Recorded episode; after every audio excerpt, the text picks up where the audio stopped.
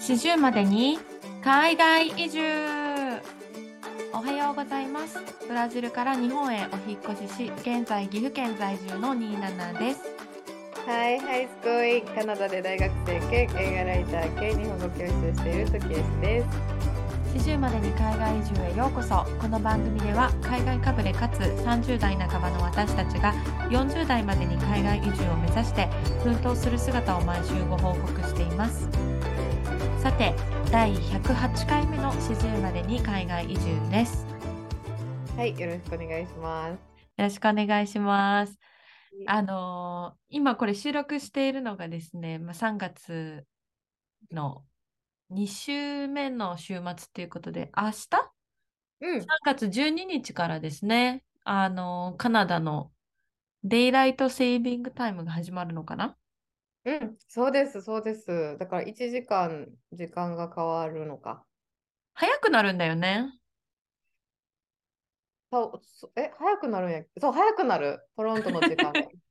そうなんですよね。うんうんだから月曜日、よくあの私の会社でも月曜日に出勤するとき、いつもより1時間早く出なきゃいけない。今まで今週よりも1時間早く出なきゃいけないから、うん、気をつけてくださいねみたいな。確かに、確かにそうやんな。でもなんか、今の時代のいいとこってさ、iPhone とか勝手に時間変わってくれるからさ、目覚ましをいつのも通りにしてても起きれるよな。それがそうだね。それ用に変える必要がないので、めちゃくちゃ便利。そう、ただなんか家に備え付けの例えばオーブンとかの時計とかは自分で変えなあかんから、あ、そうなんだ。そうそうそう、自動で変わらへんから、うんうんうん、そこかな。ね。あの、ね、なんか、この間サマータイム終わったなって思ったら、また始まったわと思って、そうやんな。早いなと思いながらも、はいはいなんかでもうち的にサマータイムの方がなんかその日本との調節がしやすい。日本のじ日本の仕事との調節が結構しやすい。あ、そうだね、1時間早くなった方が、そうだね、うんうんうん、わかる気がする。からなんか今まで例えば朝6時から教えてた授業がサマータイムになると7時から教ええ、れる。5時からになるんじゃない？違う？うん、7時からになる。多分時差が。え？えそう 私の頭が今も下がる。うん、1時間下がると思う。14時間差が13時間差になる。なるほど。あれ、1時間、トロントの、トロントの時間は1時間早まるけど、うん、なんかその1時間早まったことで時差が縮むから、そうだよね。うん、例えば、え、ごめんね。これめちゃくちゃ私たちの打ち合わせの話になっちゃうんですけど、あの、私たち、まあ、この土曜日のうん。夜7時、私時間で夜の11時で、トキエスの時間で言うと、今朝の8時、9時かな？っ朝の9時、それが朝の10時からになる次から。ていうことか。そうか、そうか、1時間遅くなるのか。そうそうそうそうそう。ほー。だから、私的には楽、今までなんか早く起きてて、なんかもう日が明けてない時から起きて日本語教えてたけど、1時間時差が変わるから、あ、勘違いしてた。あの、トキエス側が1時間早くなるんだと思ってた。違うんだね。勘違いしてました。うんうんうん。その日本と比べたら1時間、そうそうそう。遅くなる。うんうんうん、そうそね いや、今、え会社の人たちは、このサマータイムがは始まると1時間早く時間が仕事が終わるのね。だから、出勤時間がうん1時間早くなってる。う。うんうんうん。カナダの時間からやからじゃない？いや、今、あのーカナダ時間の従業員のことを考えてたの。日本時間で私が働いていて、えっと、サマータイムはこの時間で退勤して、サマータイムじゃない時間はこの時間で退勤するっていうのが、サマータイムの時の方が1時間早くいなくなるの、みんなが。なんかそのトロントの時間自体は多分1時間早くなんねん。ただ、日本との時差が1時間縮まる？私がもう分かってなさすぎた。ごめんなさい、ちょっと今、夜中すぎて頭が回ってないわ。大丈夫、大丈夫。申し訳ないそうトロントの時間が1時間早まることで、日本との時差が14時間から13時間になる。あ、そっか。そうだね。うん。やばい、もう。14時間離れた。うん、大丈夫。うちも多分、じ自分が日本のあの仕事なかったら分かる。いや難しいですよね。だから、まあなんか、毎度毎度毎年毎年こうなんかね、あのなん混乱を生むんですけど。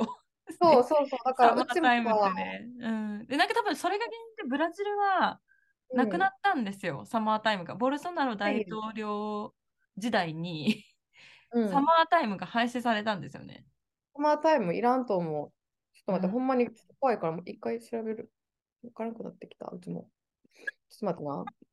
やばい、不安を煽ってるかもしれない。じゃあ今、トキエスが調べてる間に、私の方で話をつながせていただくと、その、最近入ってきたニュースで私が驚いたのが、今現在、あの現段階でですね、日本人の人がブラジルに旅行する場合、ビザなしで旅行できるんですよ。っていうのは、うん2019年にボルソナロさんがそれもまた法律を変えて、えっと、アメリカ人とカナダ人と日本人とオーストラリア人だったかな？ちょっとこの国名は記憶あの記憶が定かじゃないんですが、本当複数の数カ国だけはノービザで入れるように変えちゃったんですね、法律を。そうなんなや。たまたま私がブラジルに行った時はノービザで、あの3ヶ月いられて、あの適切なポリスフェデラルなのところでちゃんとあの手続きを踏めばあの、ノービザで6ヶ月まで入れるっていう形になってたんえーですね。そうなんや。そう、でも今年になってルーラ大統領という新政権になって、あのルーラさんがそれを撤廃するっていうふうに発表されたので、今まで私いろんな友達にあのブラジル遊びに来てね、もうビザいらないからって言ってたんですけど、今後、あのまた今年の多分10月とかに変わっちゃうので、あのブラジルに来ていただく方には、あのブラジル大使館か領事館か分かんないですけど、ビザ申請をしてから来てもらわなきゃいけないっていう、ちょっとハードルが1個乗っかっちゃうんですよね。あ、そうなんや。なるほどな。今調べたけど、ごめん、話戻るわ。じゃあ、あのそ、デイライトタイム、うんデイライトスイミングタイムの話にどうぞお願いします。うん話ごめんなさい。ちょっとあのちゃんとしようと思って。そう。えっと、例えば東京時間でうん夜の8時から日本語教師があったとしたら、私は朝の6時からずっと教えてたんやけど、ほうほうサマータイムが始まると7時からになるねん。なるほどね。14時間差が13時間差に変わる。っていう感じです。なるほど。じゃあ、ちょっと楽になるって感じだよね。ごめん、今日なんかうまいこと説明できん。たった1時もう間。ごめんなさい。私も毎回つまずいてるから申し訳ない。あなんかそれから、まあね、あの季節の変わり目じゃないですけど、一個区切りだな、みたいなふうに思うんですけど、トキエスさん、今週何かありました？今週は、うーん、なんかあったかな今週私何してたんやろ 働いて仕事、あ、そうそうそう、思い出した。おととい、え、おとといか。おととうんいなんか先生から電話かかってきて、はいはい。なんか課題のこと理解ちゃんとしてるみたいな連絡が来て、うん。あちゃんと所定のフォルダーにアップロードしたって言われて、で、アップロードしたんですよ。私も絶対した。こう100%した。私やし、なんかしかもフォルダーがなかったから提出先に、私が先生にフォルダーがないんですけど、あの、提出したいんですけど、みたいな、今日がデューデイトだから、今日中にアップロードしたいんですけどって言ったの私なんですよ。ほうで、ほうほでアップロードしたのになんか先生がなんか1イメージしか入ってないねんけどって言い出して、う。うん。で、なんか、それでなんか、なんなんていうの、あ、なんかその、インストラクションちゃんと読んだみたいなうん感じやって、うん。読みましたみたいな感じやって、で、私がその後に、なんか2つのローファイルと1つの JPEG うん。を、えっと、このロケーションでえっと、入れて、で、もう1つのロケーションも同じように2つのローファイルの1つの JPEG 入れてると思うんですけど、合計6枚入ってると思いますって言ったら、うん。なんか、急に、I don't understand your English って言われちゃって、おでもーなんか、WhatsApp でやり取りしてたから、うんうん。分からんねんやろって思ってん。うん。なんか、なんで分からへんねんやろってなって、うちも。こそれれ以上で電話してたんだよね。あれ？メッセージのやりあ、そうそうそう、なんかメッセージが最初に来て、はいはいはいはい。で、それで、な、なんで分からへんのやろなんか、I, like, I uploaded this, like, image below みたいな感じにして、一覧にしたわけ。二つのローファイルと一つのファイルとみたいな。うんうんうんうんそ。こになんか、No, I don't understand your English ってきて、おお。で私が、え？ってなったから、あで、その先生が、Can I call you later? って来たから、うん。ちょっと仕事してるから、ちょっと後って言っても夜11時とかになるんですけど、みたいな。っうん。て言って、で、その後に、なんか返事がなかったから、次の日になって、で私働いてたら、うん。働いてる途中にまた先生から WhatsApp 来て、うんなんか君はなんか自分の成績のこと全然考えてないみたいだね。電話かけてこないってことはみたいなメッセージが来てん。ほで、何このちょっとアグレッシブな感じ と思って、う。うんで私が今仕事中やから電話できないんですけど、仕事終わったら必ず電話しますって、もちろん私は自分のグレードのこと気にしてます、卒業したいんで、みたいな。うんうん。そうだで、よね。電話したら、うん、そしたらなんか電話したら、なんか先生もなんか嫌なことあったんか知らんけど、なんかうわーって喋られて、はいはいはい。I'm trying to like help you みたいな感じでなんかうわーって言われて、で私が、なんかそれがちょっと理解できんくて、うちも切羽詰まっててなんかいろいろあってさ、なんかやるやらなあかん課題めっちゃ残ってる。うん。で、で、プレミアプロでなんか動画作るなんか宿題もあってんけど、なんかプレミアプロがうまく動かんくて、はいはい。でも、2日ぐらいちょっとなんか自分がやりたい予定より遅れてたわけ。ああ、すべぎてのこう納納期じゃないけどね、スケジュールがそうね。そうそうで、自分が作ったスケジュールやから、なんか実際に遅れたわけではないねんけど、自分でなんか早めに終わらせたいとかあるやん。なんかそういうスケジュールで動けてなくて、それもストレスで、で、日本語教師もいきなりなんか急にすごい予約が入って、うん。なんか一時なんか5人とかに教えてて、すごっ。そうで、そのなんか5人に教えてる間に、なんか先生からなんかそういうなんか、なんていうの？あの、メッセージ、なんか君はグレードのこと気にしてないみたいだねみたいな、うん来た時にめっちゃ動揺して、で、電話出たら、なんか、先生がわーって話すやん。で、はいはい。でインストラクト、インストラクションちゃんと読んだ？インストラクションのページ開いてみたいな。で、開いて、あ、読んでみ、読んでみみたいな感じあって、先生が。うんで、うちがそこで、私そんな早く読めないです。こんな長い文章早く読めないですって言って、うん。ね、すいません、私の英語力が足りなくてって言った瞬間、私泣いちゃって、おー。プレッシャーで、うん。なんか、わーって言われて、読めって言われて、で、うんこっちの意見言いたいけど、先生がうわーって話すから、話せんくて、うん、優しくないよね、その先生の対応ね。そう、で、なんか、なんやろ。で、その後私が泣いて、すいませんって、私がやり方間違ってたらすいませんって言って、うんでもちろんグレードが欲しいから、なんか取り直しが必要やったら取り直しますって言ったん、写真。うんで、そしたらなんか先生が、なんか君のこと責めてるわけじゃないんだよみたいな感じで、なんかうん態度を変えて、なんかな君のこと泣かれちゃったからびっくりしたんかな。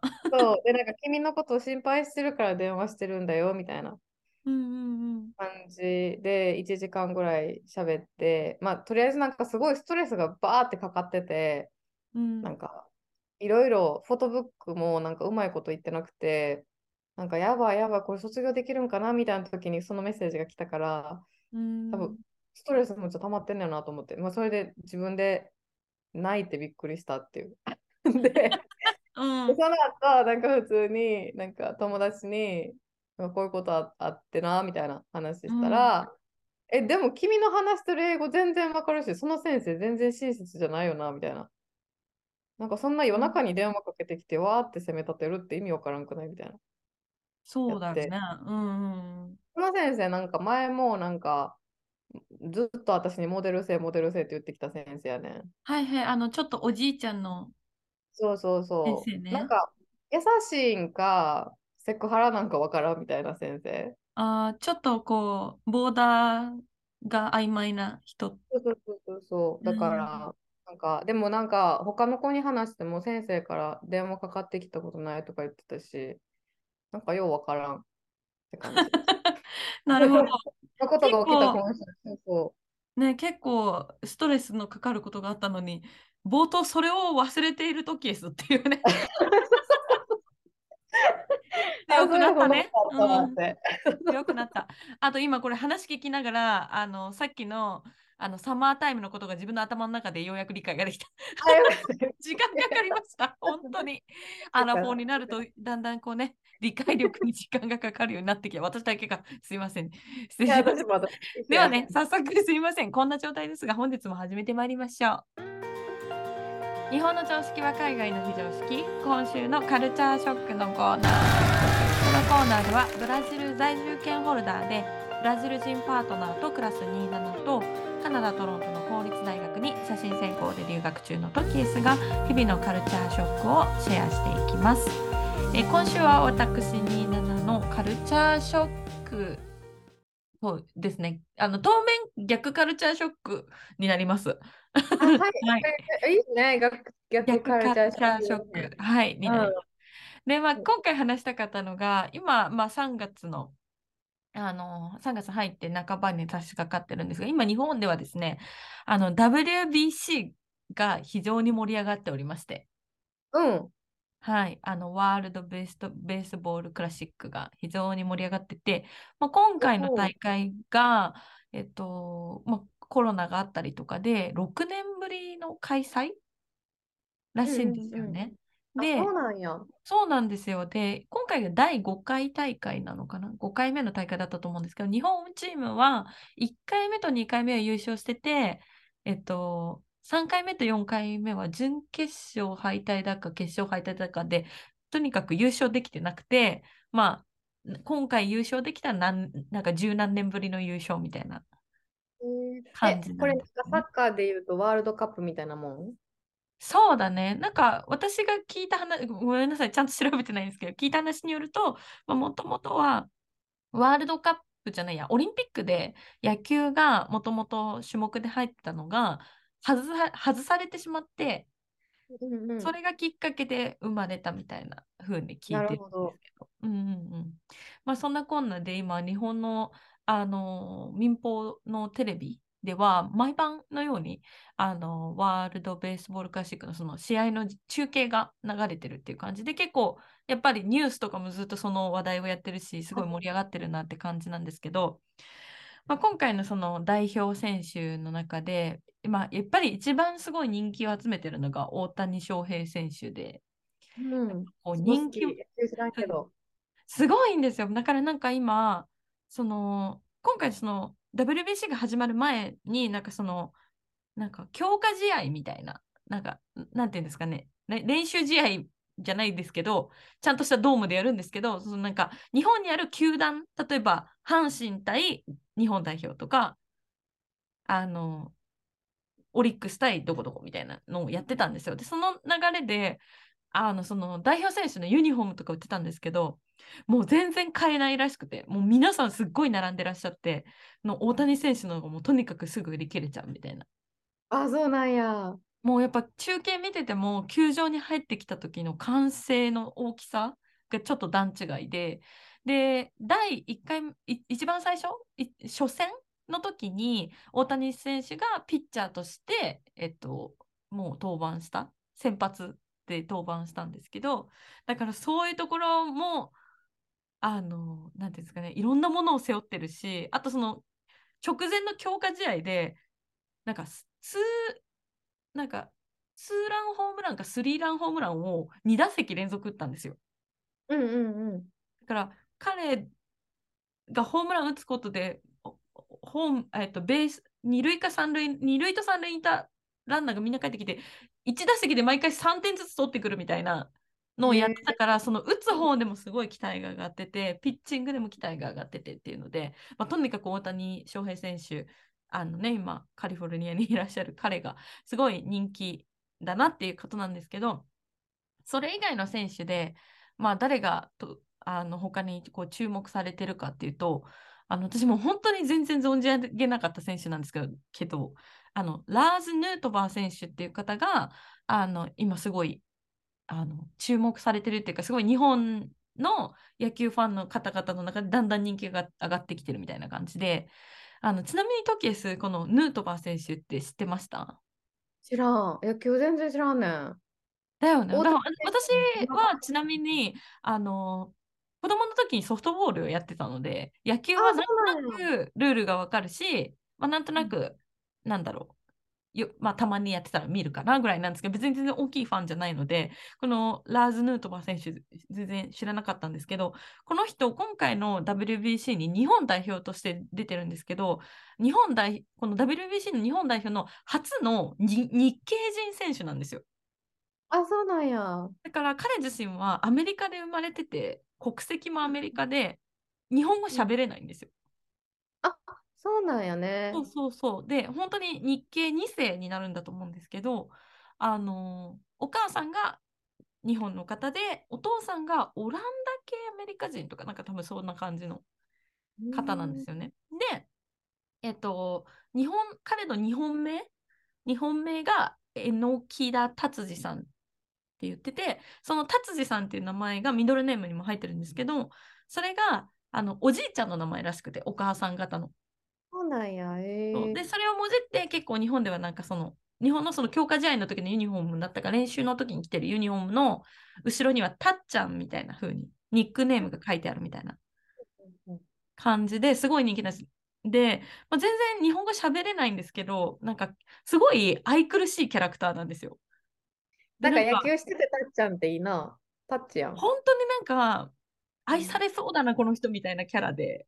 そのたっちゃんっていう名前がふさわしいぐらい愛されそうで、なんかすごい常に全力プレーなんですよ。なんか全力疾走常にするし、すごいお、なんかやっぱ感情の表現がアメリカ人だから、すごい喜びを爆発させるんですよ、常に。とかもうかん、なんかこうやっぱそこがうまくこうなんか作用して、すごいなんか日本で好かれてて今。で、常に一番バッターなんですよね。で、毎回出塁してくれるから、それですごいやっぱりあの日本のファンの人たちの期待もどんどんあるみたいな感じ。エースみたいな感じか、じゃあ。そう、すごいね。で、あの、なんだろう。そうだね。もう盛り上げて、あの、よく塁に出てくださる選手っていう感じなんですけど、なんか、あの、まあ、で、今回、その、これでなんかこう結構このヌートバー選手が結構フューチャーされる機会が多くてで結構彼のお母さんとかもあのテレビでフューチャーされる機会が多いんですよ。うん、でなんかなんとなくその関係性を見ててなんかあのやっぱり私はどっちかっていうとそのお母さんの気持ち側になんかこういろいろ思いを巡らしちゃうっていうか。ああ、なるほどね。自分が海外に例えば行ってその国の人と結婚して子供が生まれました自分の子供はどんどん自分の国のスピリットをどんどん失っちゃう例えば日本語喋れないとか日本の食べ物が食べられないとか日本の習慣を知らないとかそういうところできっと寂しさみたいなのがあるんだけどそんな息子が自分の国の代表として、ね、すごいファンの人たちにウェルカムで迎えられてるってもう万感の思いだろうなっていう なんかこうお母さん側の気持ちをすごい考えちゃってすごい親孝行な息子だなと思って。うんうんうんうん、そうやな。そうそう。だからやっぱこう、ミックスの人たちのあるあるで。で、なんかちなみにこれ調べたら、まあ、彼はお母さんが日本国籍だから日本代表選手に選出されたんですけど、それ以外にもあの2選手ぐらい日系人の選手で候補になってた方がいらっしゃったらしいんですよ。でもその方々はもうご両親も日本国籍じゃないから外れた。っていうなんか選考基準らしくて、まあ、よくわかんないんですけど、まあ、今回彼は選ばれましたってところで、まあ、で今回のカルチャーショックのポイントなんですけど、まあそんなミックスの選手が活躍してるプロ野球、盛り上がってるプロ野球で、まあ素敵だなって思いながら、ある時、私、インスタグラムでなんとなくストーリーだか、あの、リールだかを見てた時に、武井壮さんっていう芸能人の方いるじゃないですか、あの、百獣の王みたいな。キリンはここを取ってこうみたいな感じでさ、倒すってるじゃん。あのあの日本のなんか五種競技の元日本代表みたいな。あの方が YouTube ライブかインスタのライブかなんかわかんないんですけど、まあ、しょっちゅうそういうなんかライブでそのファンの方から来たコメントに答えるみたいなのやってるんですよね。それのなんか切り取ったやつを見たんですけど、そこである方がその武井壮さんにハーフの選手がなんかこう結果出すのってなんかずるくないですか？みたいなことを投げかけてた人がいたわけですよ。うんうんうんうん、であそうかそんなことを思う人もいるんだと思ったわけ。うんうんうんでまあじゃあ確かに私が自分が子供の時とかもう本当に周りが99.9%日本人しかいない環境下で海外にも行ったことない状態でやっぱこう例えば黒人と日本人のミックスですごくこう筋肉とか体の発達がいいあのね、どんなスポーツでもうまくできそうな子が例えば私がババスケットボールの選手で私の身長が155センチしかなくてその人が170センチあったら多分ずるいよって多分思うじゃないですか。うん、思うとそうそうそんな感じで思うんだろうなってその質問した人の気持ちが100%わからないわけじゃなかったんですけどでもあこれ言っちゃうんだみたいなショックがあったわけですよ。でまあ当然武井壮さんはその場では？みたいな感じで結構ブチギレてたんですね。なわけねえだろみたいな感じでバーってぶなんかまあ彼なりの理論を言ってたんですけど私も武井壮さんにはあの同意しててそのことに対しては、うんそのハーフの選手はずるくないですかに対してはいいえずるくありませんっていう見解は一緒なんですけどまあ私なりのそのいいえの理由をまあなんなんで私はそう思うんだろうってちょっとこう因数分解してみたんですよ。うんうんで、なんでかなって思った時に、このハーフってずるくないですかって、超日本人的な質問だなと思ったわけですよ。っていうのは、日本ってほとんど単一民族で、みんな髪が黒くて、みんな肌がこうで、顔つきがこうでって、同じ民族の集まりじゃないですか。うん日本人、みんな日本人じゃないですか。でも例えばアメリカとかブラジルとか移民の国って、1個世代、2個世代遡ったら、まあ、さっきのヌートバー選手もそうですけど、彼は今アメリカ国籍だけど、でも彼の1個上遡ったらお母さん日本人だし、お父さんはオランダ系アメリカ人だから、おじいちゃんの代まで遡ったら、そもそもアメリカ人でもないよねみたいなことになってくるじゃないですか。で、この理論って私のパートナーにも言えて、私のパートナーって、えっと、オーストリア系と、まあ、イタリアのミックスのひいおじいちゃんがいて、お母さん方はポルトガルから来てるんですよね。ってなると、このハーフずるくないですか？ハーフの人が日本代表選手でやるのおかしくないですか？っていうことがまかり通ってしまった場合、ブラジルとかアメリカではネイティブアメリカンの人しか試合に出れませんけどみたいになってくるわけじゃん。どこまで遡るのみたいな。日本うん。日本にいるからそうやっていうそういう感情になるけど、一歩日本の外に出るとミックスが当たり前。っていうん。う国がほとんどだよねと思って。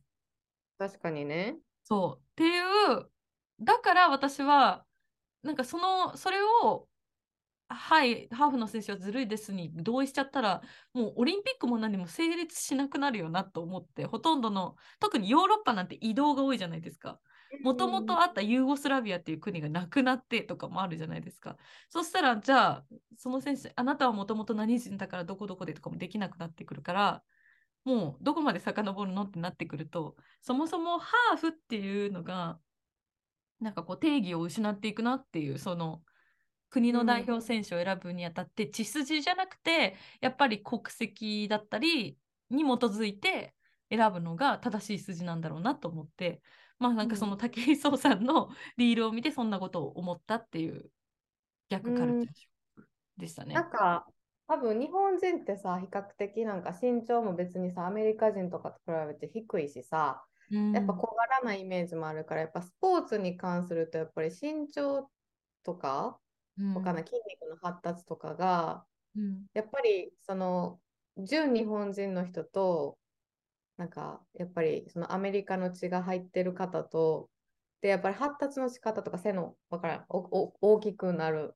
なり方成長の仕方とかが違うからそれになんかずっこいなと思う人多いんかなって思ったなんか、うんうん、だってもし日本人がさみんなもうチェホンマンぐらいでかかったら多分こんなん こんなことなってないと思うね。そこで出してくるのがチェホンマンだからね、韓国人っていう。でも韓国もね、そうだよね、日本より平均身長高いもんね。同じアジアでも。やっぱスポーツっていう面になるとやっぱその辺の目が厳しくなるんかななんか。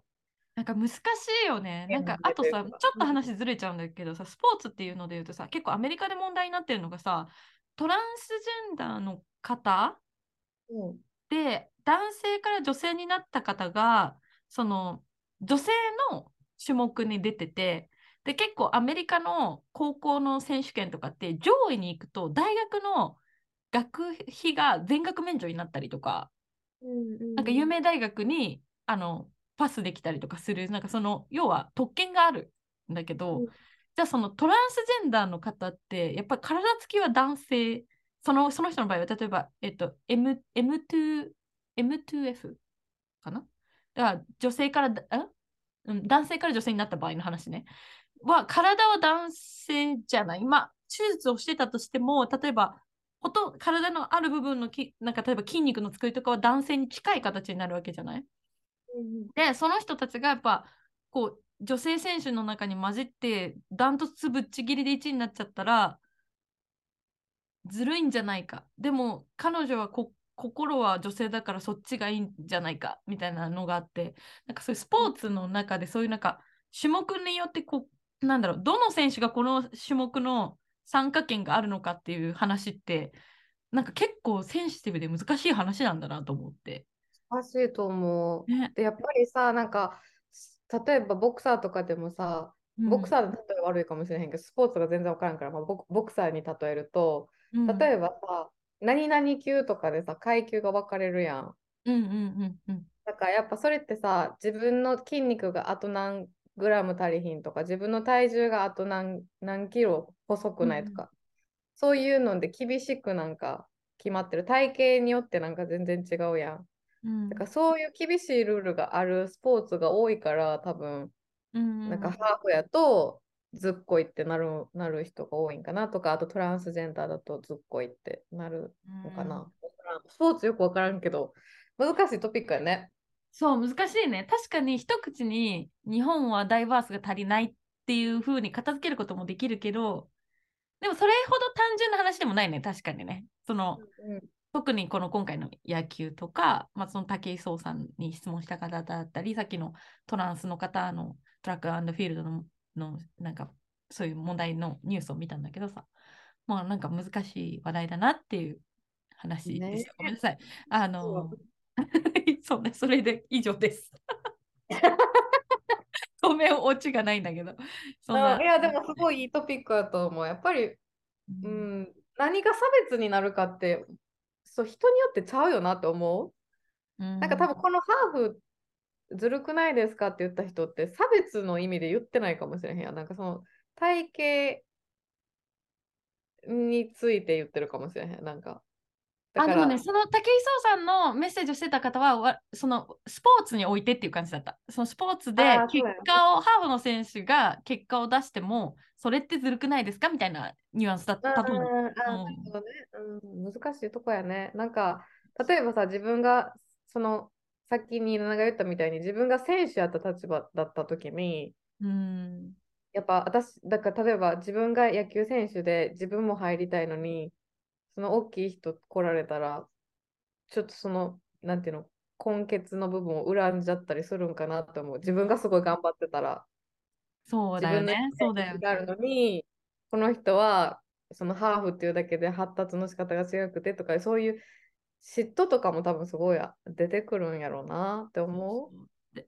実際にね、このヌートバー選手のそのことが取り上げられてるアメリカ側の記事とかも読んでみたの、英語のね。そうするとやっぱコメント欄が割とこう賛否両論っていうか、彼は日本人じゃないでしょみたいな。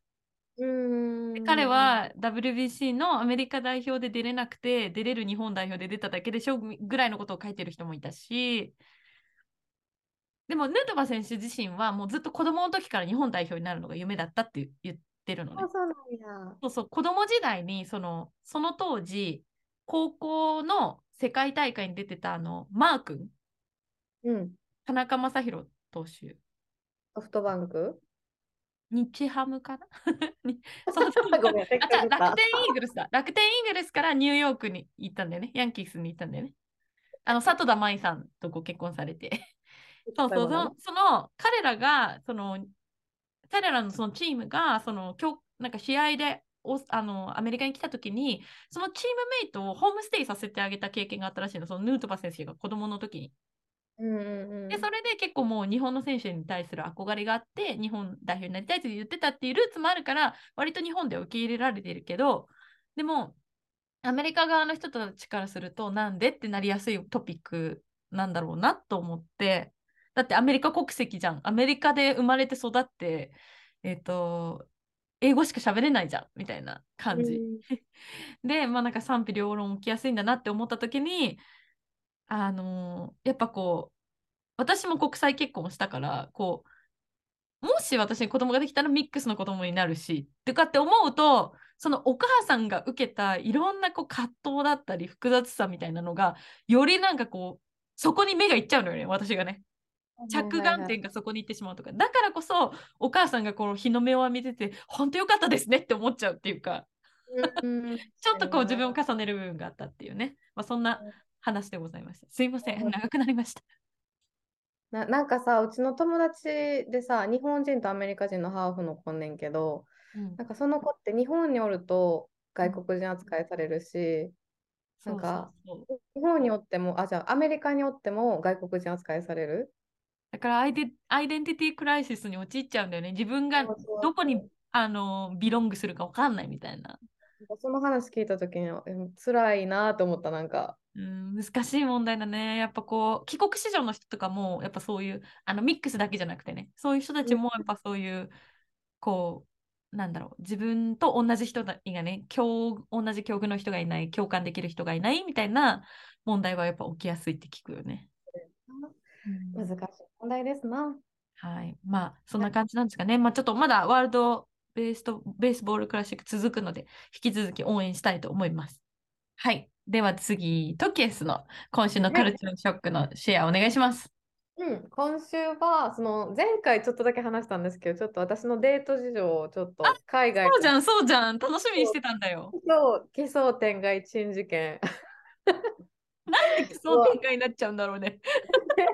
シェアしようかなって思おいます。願いします。お願いします。あ、あの、まあ、ずっとやりとり、まあ、このポッドキャストでも何回か話したことあった、ずっとやりとりしたメキシコ人との関係がなんかもうこれはダメだってなって、で、私の中でも、もうなんか次に進もうじゃないけど、うん。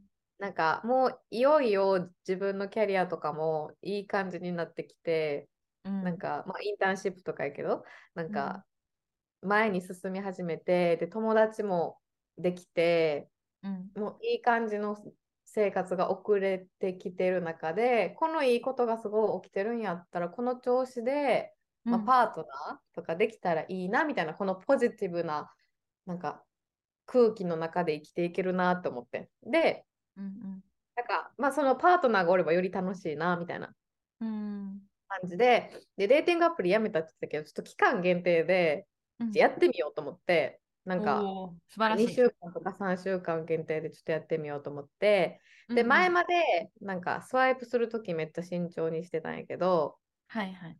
なんかとりあえずなんか片っ端から、なんか、なんていうの、ほんまに変な人以外、なんか片っ端から全部 OK になったり、めっちゃマッチしたわけ。そうなんだ。そうで、その中で、まあ、やりとりがうん続いた人が何人かおって、うんうん。で、なんか一人は、うん。映画業界で働いてますみたいな。VFX アドバイザー、アドバイザーですみたいな。だから、あの CG とかる人？すごいすごい。うんうん。で、なんか結構、なんか、うちが見てる、なんか、ドラマとかのも作ってたりしてるから、えー、すあー話。したいですみたいな感じで、うんうんまあ、何回かデートしてて、すごいいい人、めっちゃいい人やねんけど、なんか、背がね、私と同じぐらいなんですよ。へえ、すごいね。あの、すごいねっていうのは、それとキスに失礼だけど、あの、あの、えっと、アジア系の方？うん、アメリカ人です。おで、まあ、珍しいというか、ね、結構、あの、日本人女性の中でも割と小柄な方だから。148やから、私。うんうんうん。148の私が初めてヒール履いたらあかんなと思った。はい。へえ、かなりじゃあうん。小柄な男性だったんだね。そうやね。んただでうん。もめっちゃいい人。うんうんうん。でもなんか私の中で多分今まで見た目とかあんまり気にせえへんわ。中身が大事やとか言ってたけど多分、うん。身長が低いって私の長年のコンプレックスやから。あ多分なんか結婚して子供できたら100%背ちっちゃいやんとか考えたって、なるほど、ちっちゃいかけるちっちゃいで。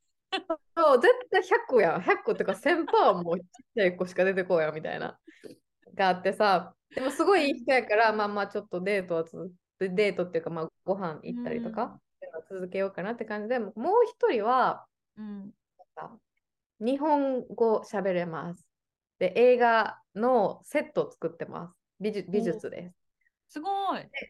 そう。で、なんか、カフェで会って話してたんやけど、まあ、いい人やろうけど、なんか、実は僕、離婚しててね、前の奥さん日本人なんだよね、みたいな。あ感じで、えー、そうなんだ。そうなんやって言って、で、なんか、すごいタトゥーが入ってんねんけど、なんか日本語でなんかタトゥー入ってて、あ、そうなの？なんかそれがなんか、なんかすごい、めっちゃタトゥー入ってんなとか思ってて、まあ、なんていうの、別に見た目はいいやって思ってたんやけど、なんか、すごいちょっとかまってちゃん雰囲気があってん。なんあ、か、そうなの？へ返事がないとちょっと不安になるみたいな感じ？でえー、なんか、でそんなさ、1回しか会ってないのに、なんか、なんか毎日連絡来て、うんうん。で、なんか返事がないと、なんか、なんか、なんか悲しくて死にそう、助けてみたいなの来たりして、あ、ちょっとメンヘラっぽいのね。そうで、なんか、いや、うちも忙しいから、感じだってそうよね。うちも、誰かに助けてほしいわ、とか言って言ったりしてて、うんで、なんか、あ、これちょっと難しいかな、みたいな感じやった。うんで、まあ、見た目も別にタイプではなかったし、なんか、中身見たときにちょっとうち、今のうちが付き合えるタイプではないなと思ってん。うん、なるほどでね。うん、3人目の人、これがすごい厄介な人やったんやけど、もう3人目まで来ましたよ、皆さマジ珍事件やってんけど、なんかその その人は、なんかもともと、なんかミュージシャンん。で、なんかプロのドラマやって、で、私えーが話した時に、私がめっちゃ好きなカナダのバンドがいて、うんうん。そのうちのメンバーの一人とツアーしたことあるんだよねみたいなこと言ってて、えー、で私がそれに食いついて、マジで？みたいな。うんうんうん好きやで、そのバンド。めっちゃ聴いてた18歳の時みたいなこと言って、で、そこで盛り上がって、で、その人がトロントじゃなくて、ミルトンっていう、まあ、ちょっと離れた、車で1時間半とか2時間離れてるのかな？あー、ちょっと遠いね。うん。やって、で、うちは、なんか、そう、ミルトンに住んでるって言って、なんか、よかったらミルトンにおいでよみたいなこと言われたけど、うん、なんかい、車がない意味として行くとしたら、なんか、GO トレインとかいう、なんかちょっと新幹線チックな電車に乗らなあかんね。あ、そうなんだ。っで、なんかそこまでして、うちこの人に会いたいんかなと思思って、ていうか、来てくれないのもって思うよね。そうそうそう、で。そうそうそう、で、私はなんか、あー、なんかミルトンに行くことはないかなみたいな感じで言ってて。うん。ミルトンに罪はないけどね。そう、罪はないから行くことはないかなみたいな。やっぱ忙しいし、なんかその一日空けるとかがまず無理やから、うん。まあ、会うとしたらダウンタウンかなみたいな話をしてて、そしたら向こうが結構やっぱ時間を割いて会いに来てくれたわけ。ああ、そうなんだ。車飛ばして。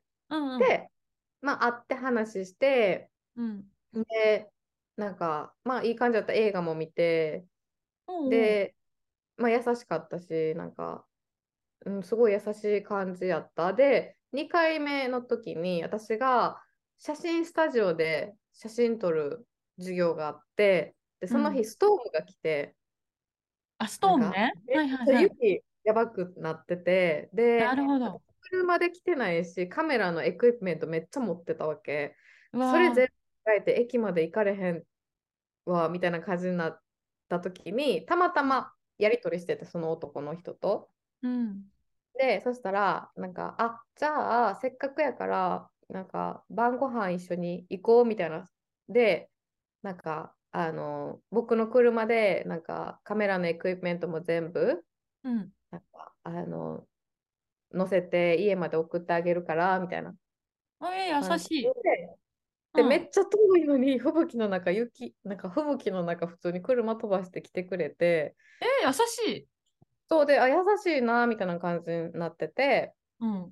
で、そこで結構向こうが、なんか君のこと本当に好きなんだよね、みたいな感じで言ってくれて、あら。で、なんか真剣な交際をしたいみたいなって言われてん。なるほどね。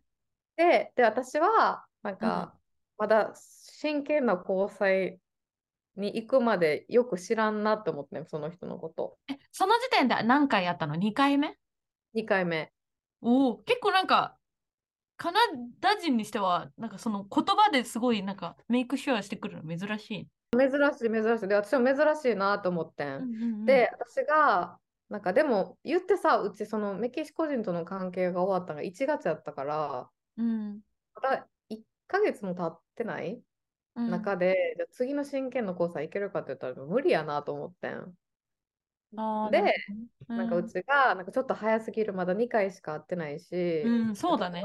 でもよく分かってないやんって、私のこうんと全然知らんくないみたいな。やのになんで真剣な交際欲しいんやろみたいな。ちょっとうちも疑いの目があって、確かになんでそんな急ぐんだろうって思うよね。どうするんだろうみたいな。そしたらなんか、もう本当に I just fall in love in first sight みたいな。なんか、一目惚れしたんだよみたいなこと言われて、はいはいはい。うーんみたいな感じになってて、うちが。うーん みたいうん感じになるね、なるね。な。うーんってなってて、うん、で、その時に、なんか、私、ちょうどなんか、コールドソーっていう、その唇の湿疹みたいなのがはいはいはい、言っててたね。うん。リップを、なんか、むっちゃ塗っててん。もう、かゆいから。ああ、そっか、乾燥すると余計かゆいしね。塗ってて、で、そのリップを、その彼の車の中に忘れて帰っちゃったわけ、2回目のデートの時に。ああ、そうなんだ。で、そしたら、その彼が、うん。なんか、リップ忘れてるよみたいな感じやって、私が、なんか、あ、まあでも、んまあ、今度でいいやみたいな、もう普通になんかその辺のショッパーズドラッグマーケットで、ドラッグマーケット、ドラッグマートで買うわみたいな感じで言ったら、いやいや、なんか、明日仕事あるけど、仕事前に家に届けに行ってあげるよみたいなほ感じで、で、なんか朝ごはんも、なんか、じゃあ一緒に食べようみたいなことを言言ってきてん。う。うんうんで、で、うん。うん。マジでなんか、あ、早朝に来たわけ。うんマジで早朝にうちの家の前まで来て、リップクリーム渡しに来たわけ。で、私がそこでちょっと感動して、なんか、え、そのリップさ、ディオールとかじゃないよね？え、ディオール？なんかそのリップクリームが実はさ、ディオールとかシャネルとかさ、じゃなくてうん。さ、なんか、300円ぐらいのやつ。そうだよね。だからそのために朝仕事前に来てくれたってことでしょ。そうそうそうそうそう。すごっ。で、あなんか、欲しいな、みたいな感じあって、で、その後、普通うん。にワッフル食べて、うんうん。で、なんかまあ音楽の趣味もめっちゃ合うからさ、ドライブして、なんかうん。音楽聴いてってしてた時に、なんかまたその話になって、真剣な交際関係の話になって、なってきて、うんうんうん。で、うちが、なんか正直わからんって言って、うん。で、でもなんかあなたの時間をなんか無駄にしたくないっていう気持ちもあるみたいな。なるほどね。なんかあんまり私のことを待って、でも私がダメってなる場合もあるやんみたいな話したら、向こうが、うん。いやでも大丈夫だよ、実はね、みたいな、バンブルでなんか他の韓国の女の子とマッチングしてて、で何回かあったんだよね、みたいな。なんか何回かデデートしてみたんだけど、でも君のことばっか考えちゃうんだよね、みたいな。ほんほんほんうん、で、うん。でも君がなんかその真剣な交際してくれるっていうなら、なんかもう全員のなんか連絡先も消すし、デーティングアプリも消すし、みたいな感じやって。うん。で、私がなんか、まあ、真剣な交際とは言わずとも、じゃあ、あエクスクルーシブな関係、なんか、うん真剣な交際に行く前のステップ、友達以上恋人未満ってやつですね。うん、だから デートはするけど、なんかその他の人と会ったりとかせずに、お互いだけ見るみたいな。うんうんうんそれやったら私もやってやってみてもいいみたいな、チャレンジしてみてもいいよみたいな。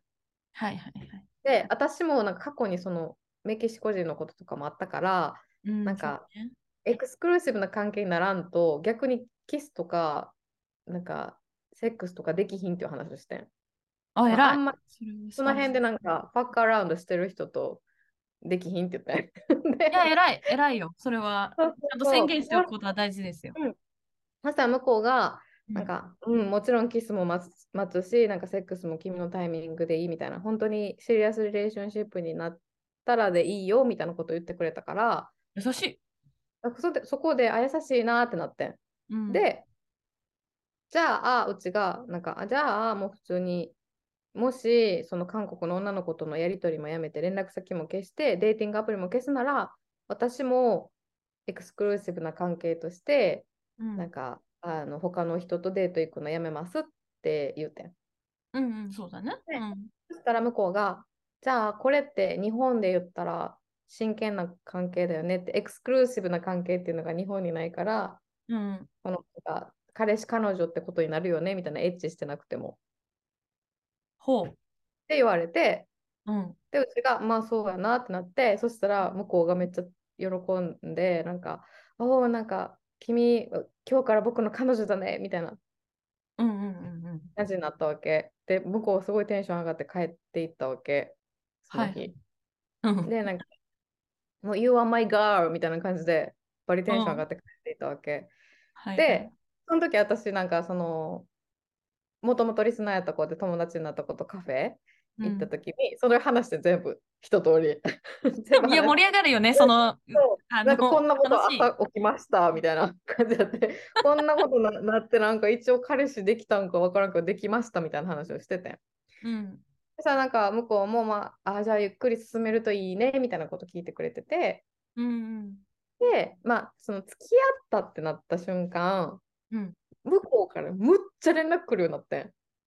へえ、なんかそうなんだ。めっちゃテキストも来るし、なんかめっちゃボイスメッセージも来るし、みたいな。でもなんかはい内容的にはなんか返事はいいけど、なんか今君のこと考えてるんだみたいな内容はいやって、でもうちはそれに全部返さない。やっぱ友達と会ってる時はあんま携帯はいじりたくないし、そうねなん。か友達と会ってる時友達にフォーカスしたいやん。おもろいから、そっちの方が。うん。で、うん。そう、で、それがあって、で、うちがあんまり返事を返さんかったわけ。うんなんか今友達って言ったで理由も。なんか今今友達と会ってるからあんまり返事できひんとか、うんうんで後で返事するねみたいうん。うなん感じでした。そしたらその次の日よ。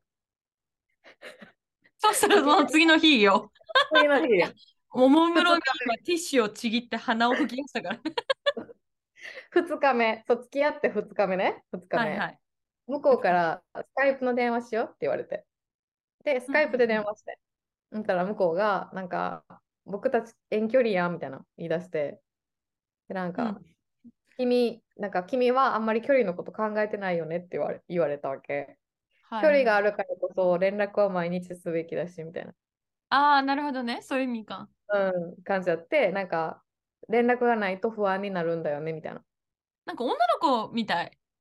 そうで話をされて、うん。うちがごめんな、なんかうちもそりゃずっと話しときたいよって。でも、なんか仕事もあるし、うち書く仕事やから、あんまりなんか、なんていうの、自分を集中させたいって思う時間が強い、なんか長いから、ね。あんまり携帯なんかもう、お休みモードみたいにしてるとき多いねん、携帯。通知が来ないようにするみたいなやつ。うん、だから、うんすぐ気づかんくてごめんねみたいな話をしてん。うんうん。でそしたら向こうが、うん、分かったみたいな感じでやって、なんか、君とこうやって顔を見て話すと、なんか君がすごい彼女とよかったって思うんだけど、返事がないとき、すごい不安になって、なんか本当になんかこんなに早いステップ踏んでいいのかなってすごい不安になったんだみたいな。うん。だけ？でも自分やんって言ってうちが。な確かに。んか 自分が進みたい、前に進みたいって言ったの自分じゃないみたいな。そうね。で、でそうちがそこで、なんかそんなになんか、ですごい泣いたんよ、その人、スカイプで。ちょっと、ねえ？怖い。ちょっと怖い、それは。泣き始めたわけで、私が、うん。そんなか辛いんやったら、うんなんで前に進むの別に何回かデート重ねたらよかったんじゃない？みたいなそうだよね。うん。感じあって、で、そんな彼氏、彼女になった途端、そんなんされても、うちも困るわ、みたいな話をしてん。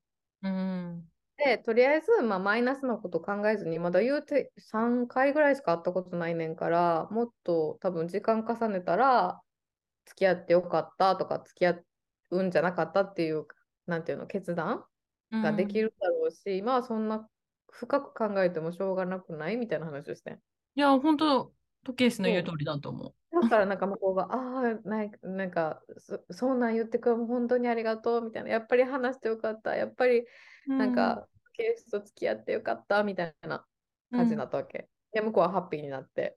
うん。で、終わったんやけど、うちの中でちょっともやもやっていうのがあってん、そこで。もやってなったんだ。もやってなって。で、うん次の日よ。で、3日目。3日目、3日目来ました。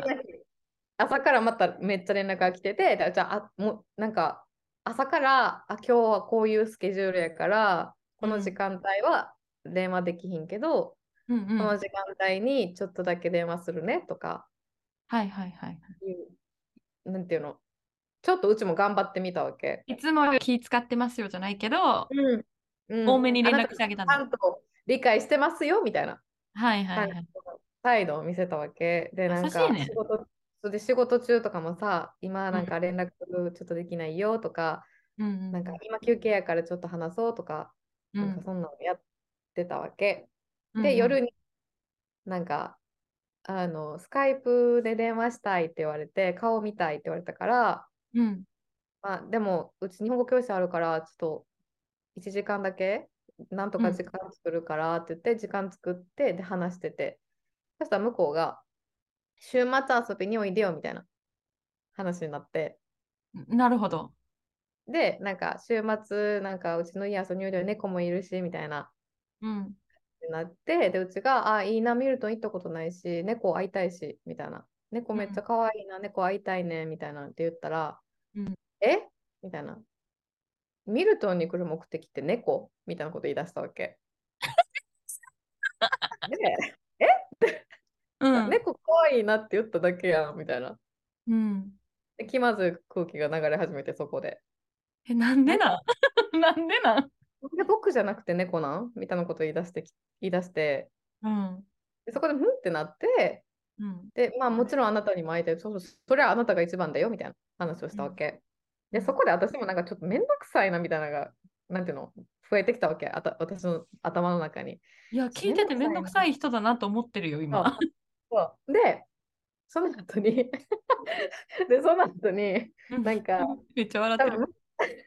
なんかスカイプしてたけど、向こうはなんかベッドに寝転がってて、うん。で、多分なんか、あの、ホーニーやってん、多分ね、向こう、もうムラムラしてはってん、多分。あー、そうなんだ。ベッドに入って、うんなんか、まあ、上半身裸やったし、で、うちは普通に仕事してて、眼鏡かけてやってんけど、向こうは急に、えキスの時、何を考えるみたいなことを言い出してきてん。はい。キスする時って何考えてるみたいなってうん。言ってきて、で、うちが、いや、キスする時って別にさ、なんか、その時の感情っていうか、そういう情熱があって、キスしてるから、あんまり頭の中空っぽじゃない？みたいな。空っぽなもんなんじゃない？みたいな。そうだね。何も考えてないかも。考えてないやん。で、なんか考えるとしたら、あ、この人のこと好きとかやん。っうん。ていう話をしたら、なんか向こうが、なんか、えーでも、俺は、なんか、唾液と唾液が交換するのをイメージして、そこでテンションが上がるんだみたいなこと言い出してきて、おー。で、うちもおーってなって、なるね。なんかキスするとき考えないの？みたいな。なんかキスするとき、舌がどう動いてるとか考えないの？みたいな言ってきたわけ。考えません。考えないなって言ったら、え、じゃあ、なんか、トキエスは相手をなんか幸せにしたいって思わないの？みたいな。うん。だって、舌がどう動いてるか考えないと、相手が気持ちいいかどうかわからんでしょ？みたいな言われたわけ。うん。で、で、その話してるとき、うちマジで、え？みたいな顔ずっとしてたわけ。引いてたんだ、ちょっと。聞いてて、え？うんみたいな。で、うんうん弾いてて、でそしたらなんかそこからキスの話から、向こうが最後になんか、その前の人と、そのメキシカンの人とキスしたんいつみたいな。ってうん言われて、でうち最後に会ったん1月やけど、その彼と最後にメキシコ人とキスしたのって、去年の10月とかか、10 10 11月か、11月とかやね。で、うんっていう話をしてん。で、そしたら、なんか今そのうちコールドソーっていう湿疹ができてるやん。なんかこれ、うん。前も話したんですけど、原因はなんかすごい寒い時期になんかストレス抱えるとできるみたいなうんうんうんうん感じなんだけど、なんかその彼は、なんかもしかしたらそのメキシコ人からもらった性病なんじゃないかみたいなのを言ってきたわけ。は、そういう人？めっちゃ前やでみたいな。うんうんって言ったら、えもしかしたらでも1年前にキスした時にもしかしたらもうバイラスをもらってて今発症したのかもしれないみたいな。なるほどね。またそれで彼がなんかクライシスに陥って、なんかクライシスに陥るやん。クライシスに陥って、なんか、うん僕がどんだけ君を幸せにしたいと思っても、まだ君の過去が君にすごい影響を与えてるじゃんみたいな言ってきたわけ。うん。で、私が、うん。いや、これコールドそうやし、なんかまず。で、あせやな。の、なんていうの、うち言ってそのメキシコ人としかキスしてない、このうん1年くらい。その人以外とキスはしてない。うん。で、それはもちろん分からんで、そのメキシコ人がなんか他の人とやっ金が来たんかを知らんけど、でも、それでなんか私に向かってなんか性病扱いするのって違くない？みたいな。私のこと何やと思ってるの？私のこと法やと思ってんの？みたいな。うん。でそういうわけじゃないんだみたいな。私なんかまたクライシスみたいな、なんかちょっと半泣きみたいになったわけ。で、私が、めんどくさい。190センチ超えの大男が何をくよくよしとねってなったわけ。あ、そんなでかいんだ、その人。でかいんですよ。で、で、あと、そのバンブルで載せてた写真が、そのドラマーの時の写真うんやって、髪の毛が長くて、なんかキャップをこう後ろにかぶって、タトゥーだらけの腕でこう、なんかドラム叩いてる写真やったわけ。はいはいはい。で、なんかうちが、なんかそれがなんか若干やけどな、ほんまにちょっとだけやけど、ジェイソン・モモアに似てたわけ。で、本人は全然似てない。ほんあなんかその見た感じは全然似てない。その写真が似似てたっていうだけ。なるほど、なるほど。で、うちが、なんか、あその写真、なんか昔の写真いい感じやな、みたいな。ジェイソン・モモアにもちょっと見えるしな、みたいな話したら、うんなんか向こうが、なんか、結局さ、トキエスってさ、なんか過去のさ、俺がロックスターだった時の、なんか俺のことが好きなんだよね、みたいな。うーん。俺の過去が過去が好きなんだよね。俺、昔、プロのドラマーだった時、本当に女の子がたくさん寄ってきて、僕の中身を知らないまま好きになったんだよ。って言ってきたわけ。ほう。で、私が、いや、あんたの過去知らんしって言って。私、あんたの過去知らんし、あんたがドラマ叩いてるとこ一回も見たことないし、うん。ただ写真を見てジェイソン・モモアに似てるって言っただけやんって。なんで全部をマイナスに捉えるの？みたいな感じで、ちょっと口喧嘩じゃないけど、うんみ。たいな感じになったわけ。そうね。うん。次の日になりました。4 4日目 ?4 日目？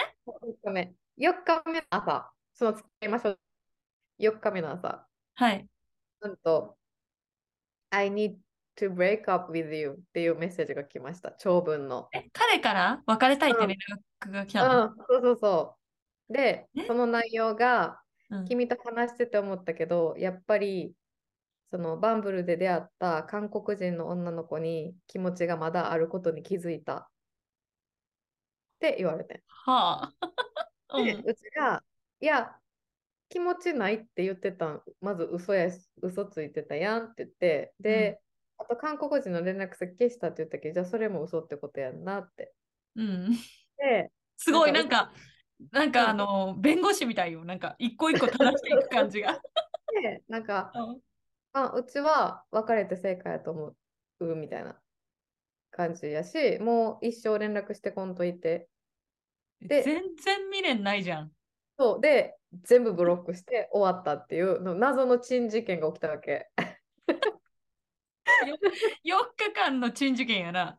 4日彼氏ができたっていう謎の珍事件が起きて、あえーすごいうん素敵やったなって思って、なんかその時なんかちょっと腹立ってんなんかでも1日だけうちがそのムカついたのって。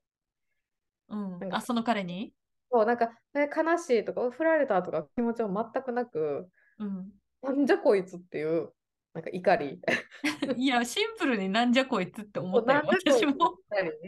で、なんか、ままあ、ブロック、全部ブロックしたし、うん。なんか未練とかもなくて、なんか今はもうすごい落ち着いたというか、まじ、マジで一日だけムカついただけで、その後は全然普通の日常に戻ったんやけど、うん。なんかその前のエピソードでも話したように、そのすごいいいことがバーって起きてるときに、なんかマイナスのエナジーを持ってくるのがそのデデート、デーティングライフやったっていういうのが、まあこのっていう。なるほどね。そうそうそう。で、ほんまに私、デーティングアプリって思うけど、本当に、うちらがさ、10代の時って出会い系サイトってちょっと危ないもんみたいなイメージがあったし、うん。やってる子に偏見みたいになったやん。なんか、あれあの子出会い系やってんの？みうたいな。ん、あんまりいい、いうん、印象はなかったよね。今、今みたいに当たり前っていう時代ではなかったかな。で、今ってさ、マッチングアプリってむっちゃある。いろいろある。日本だけでもさ、日本のマッチングアプリがあったりさ、普通だもんね、もうそれが。カナダではあるし、みたいな感じで。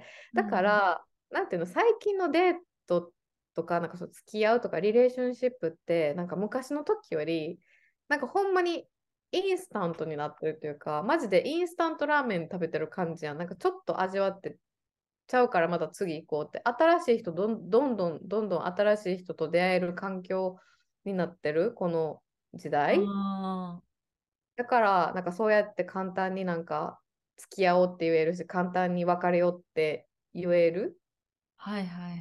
なって思って、で、周りの人の話聞いても、やっぱりデーティングアプリして変な人に出会って、うん、やっぱり独身でいる方がいいやってなってる子も多くてさ、周りに。なるほどね。うん。で、その気持ちもすごいわかるし、私が逆にこのことをシェアすると、その友達から、あ、私だけじゃなかったんな、デーティングアプリで変な人に出会うのみたいな話になる。うん、で、うん、なんかデーティングアプリってもちろんなんか暇つぶしにはいい。なんか例えばさ、なんか私正直この珍事件があった後に、うん。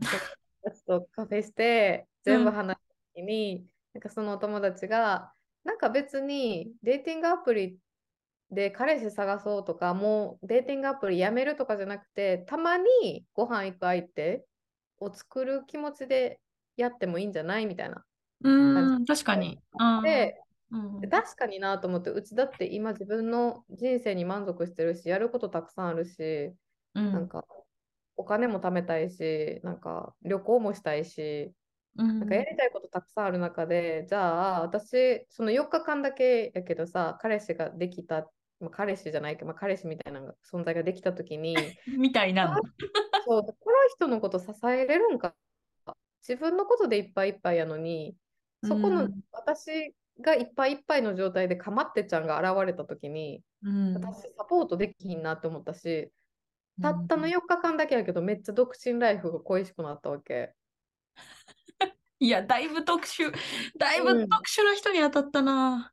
そうで、まあ、で、独身でよかったなっていう話。結論そこ いやー、でもさっきトケースが言言ってたことはすごいわかるというか、やっぱその出会いが簡単になったからこそ、もうほんとインスタントラーメン食べてるじゃないけど、なんか、あ、なんて言うんだろう。なんかハードルが下がった。うんハードルが下がったっていうか、なんだろうな。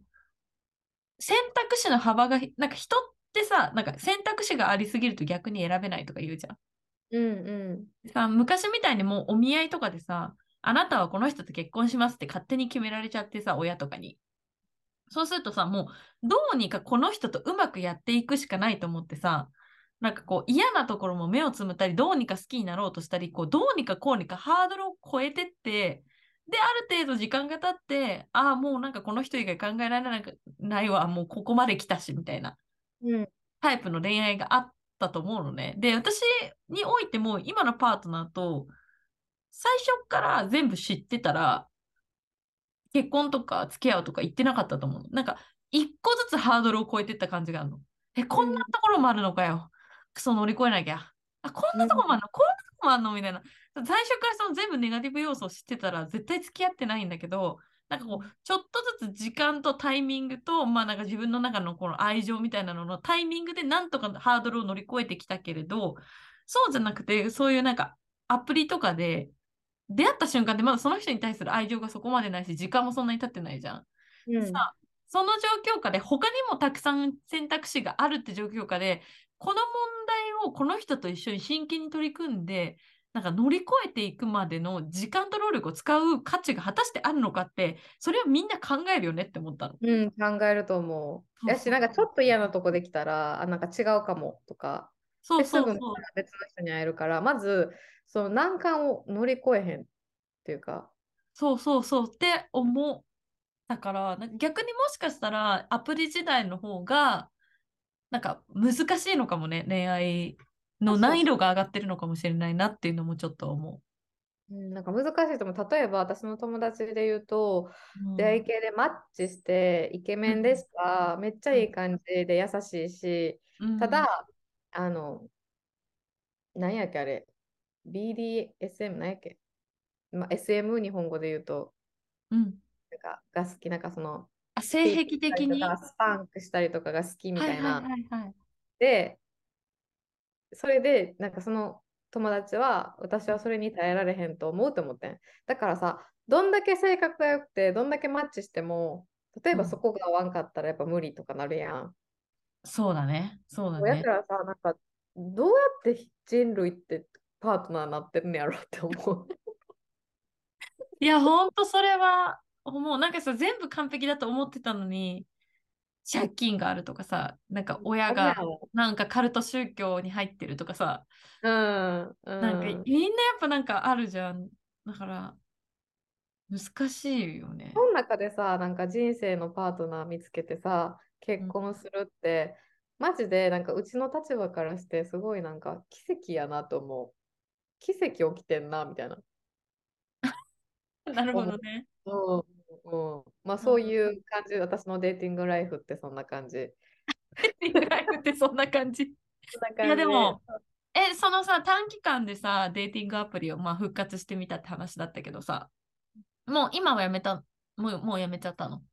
あ、一応アプリ自体は残してるうんうんうん。けど、まああんまりスワイパーもしてないの。なんかもうちょっとめんどくさいし。ちょっとなんかメッセージのやり取りもめんどくさいしね。めんどくさい。で、なんか一人、ちょっと待って、めっちゃ思い出した。一人な、うん。なんかめっちゃクソイケメンやったわけ、写真。で、おー39歳で、うん、あ、いいね。もう成功、今度ももう自分の今度持ってて、まあ、成功して、もう落ち着いた、なんかもう落ち着きたいですみたいな感じ、真剣な交際が欲しいですみたいなえ、めっちゃいいやん。感じやって、あ、ええやんと思ってやり取りしてたわけ。で、うん最初の方めっちゃおもろかったん。うんうんなんか、。ジョークもおもろいし、なんか、これが俺の家族写真だぜって言って送ってきたやつが、なんか家族全員コスプレしてるわけわからん写真やったり。え、仲良しだね、家族。なんか送ってきたりとかして、めっちゃおもろいなと思ってやりとりしとってんけど、じゃあ急に、なんか、Let me ask something みたいな感じで言ってきて、なんか、なんか聞いてもいいみたいな言ってきて、うんあ、どうぞって言ったら、なんか、君の魂はいつ最後に君の体から抜けたみたいなメッセージが来て、はあ。The touch みたいなこと、幽体離脱ってこと？みたいな感じであって、で、え、そのタッチ？そう。で、どういう意味？想定外、想定外。ザ・タッチは想定外よ。和也と拓也かなんか覚えてないけど、幽体離脱でしょ。二人立つってこと？みたいな感じであって、で、どういう意味って掘り下げていくと、なんか、僕は毎朝、なんか、ソウルトラベルをしてるんだみたいな。おスピってる。めっちゃスピってんねん。で、めっちゃスピってんねんの時のトキエ。スの目の開き方が半端じゃなかった今。スピってんで、どういう意味みたいな、うちも。そうだよね。気になるよね、もうそこまで来るとねソ。ウルトラベルとは何ですかみたいな感じだったんやけど、結局それで。うちが聞いたのも悪かったんやけど、むっちゃ難しいボキャブラリーめっちゃ送られてきて、私が読むのめんどくさくなって放置してる。もう確かにそういうなんかスピリチュアル系のワードとかさ、使ったことない。なんかせっかくめっちゃおもろかったし、まあ、なんか見た目もいい感じだし、年上やしさ、落ち着きたいって言ってる40手前、めっちゃいいやんってなってたのに、いきなりそんなスピッた話、なんか自分の魂がいつ体から抜けたんだとかって言ってきて、え、いつえなんかそういう、なんかカナディアン特有のなんかスラング的ななんか、それはなんか別の意味があるとかそういうやつじゃないんだよね、多分。あと、なんかほんで、どういう意味みたいな。いつ、じゃあ逆にいつ抜けるんみたいなって聞いてん。いつ魂が体から アーじゃん。で聞いたら、なんか仕事してないとき、何も考えてないときって、魂って体から抜けるでしょみたいな。あ、ぼーっとしてるってこと？で、うちが、いや、抜けへんって言ってん。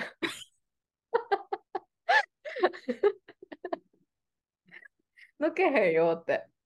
一緒にいつも私の魂はいつも一緒に私の体といるよって言ってん。あの、真剣に聞いてあげすぎておもろい。もう本当にコントじゃん。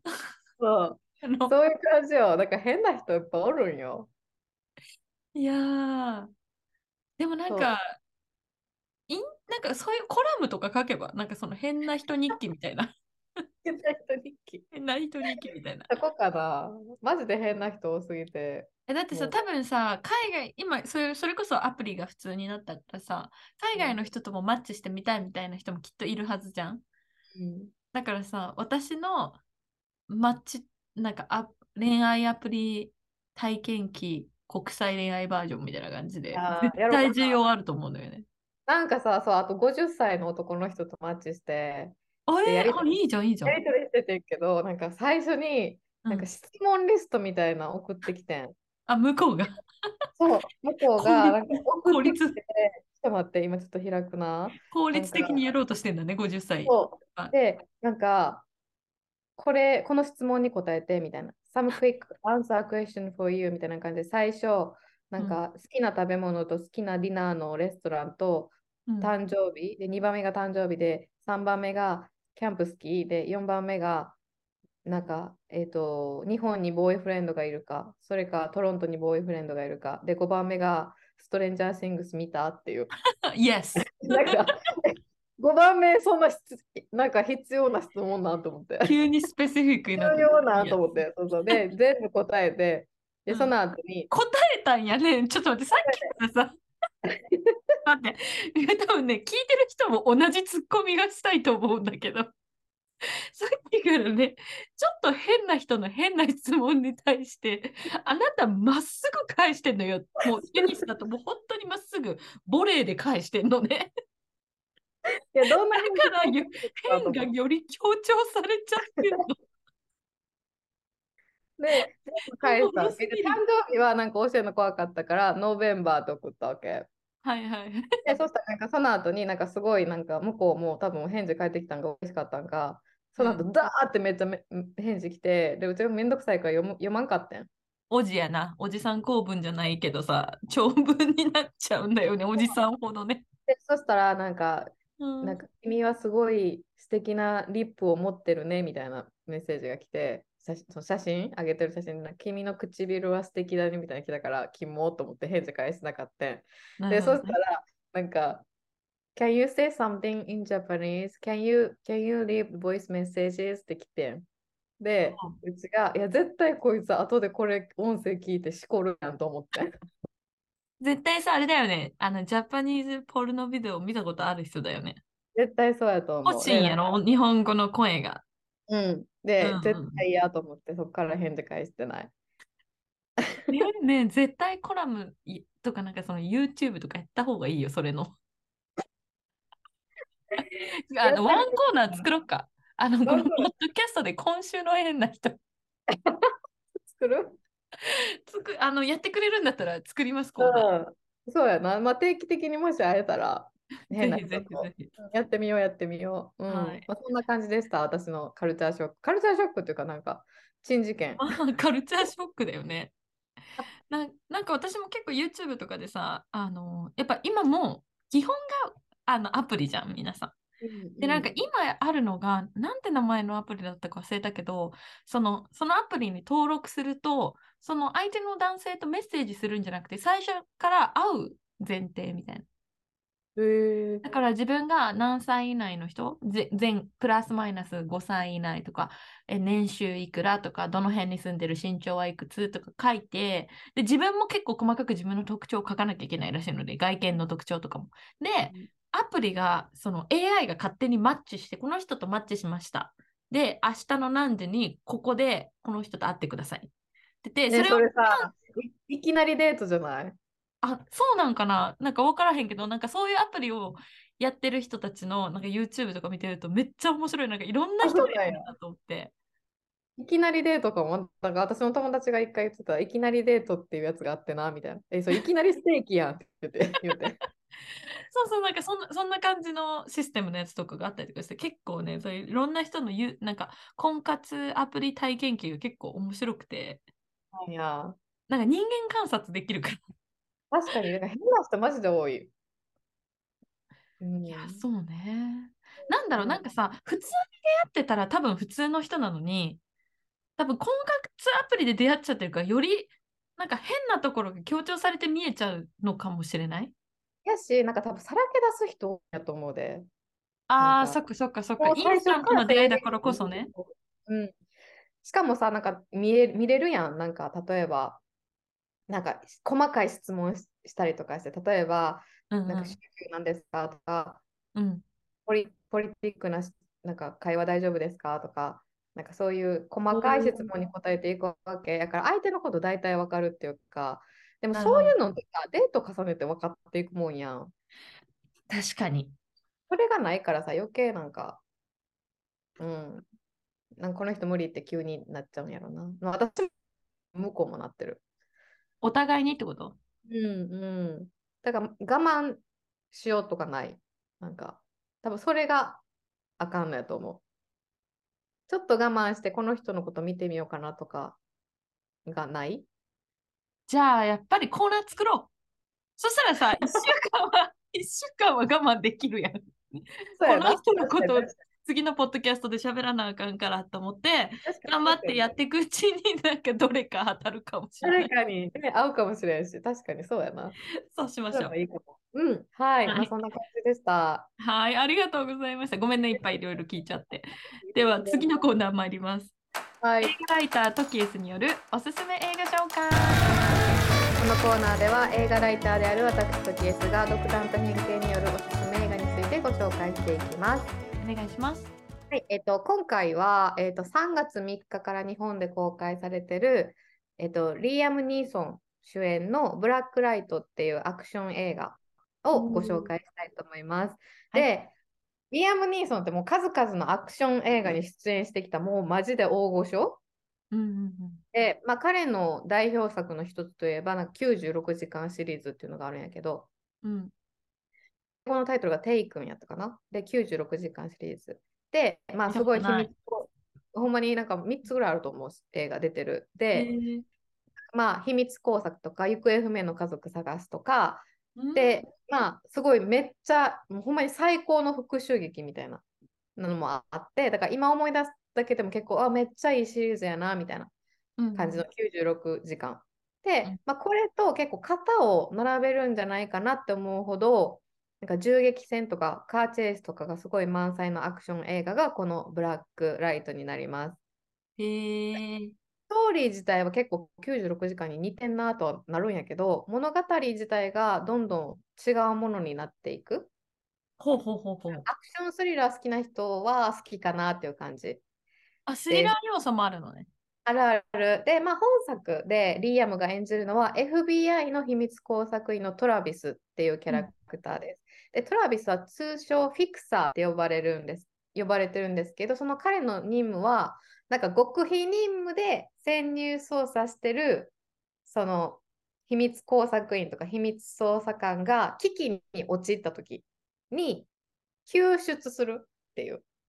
うんうんうん、で、救出してなおかつ構成させるっていう役割。うん。うんで、ある日、救出した潜潜入捜査官のダスティっていう人がいるんですけど、その彼からうん。急になんか FBI が一般人の殺しに関与してるんだぜみたいなことを言われるんですよ。ほう。まあ、それで、まあ、ダスティが記者のなんかミラっていう人にその情報をリークしようとした時に殺害されちゃうんですよ。でそのは殺害される事件があって、トラビスはだと思ってたのに急に目の前で殺されちゃったから、うん。もしかしてその FBI が一般人に殺一般人の殺しに関与してるっていう彼の話は本当かもしれないと思って、うん。で、その記者のミラと協力して捜査を開始していくんですけど、その中でトラビスの娘と孫が誘拐されちゃうっていうストーリーなんですよ。あ、え、孫がいる設定なんだ。そうそうおじいちゃん、めっちゃおじいちゃんよ、トラあ、ビス。ええもっとなんか若い人を想像してた。うん。そうで、なんかトラビスは結構危険な任務をこなす一方で、娘のアマンダとか、まあ、その孫娘のナタリと、もうもっと一緒にいたいと思う、ほんま普通のおじいちゃん的な顔もあるんですよ。で、うんでもそのフィクサーっていう仕事のせいで、家庭と仕事のバランスを保つことがむっちゃ難しくて、うんそういうトラビスっていうキャラクターと、あとその秘密捜査官のダスティと、あと真実を追い求めていく記者のミラ。この3人が中心になって物語が進進んでいくっていう感じ。うんうん。で、まあ、めっちゃ結構、あ、典型的なアクションスリラーやな、みたいな感じやねんけど、まあ、後半は結構面白くなっていく。なんか予想外の結末になっていくっていう感じ。はい。で、まあ、そのリーアムって結構アクションスターでもあるというか、アクション映画に何何何個も出てて、なんか彼って多分手を使った戦闘とかが上手。うん。素手で戦うみたいな。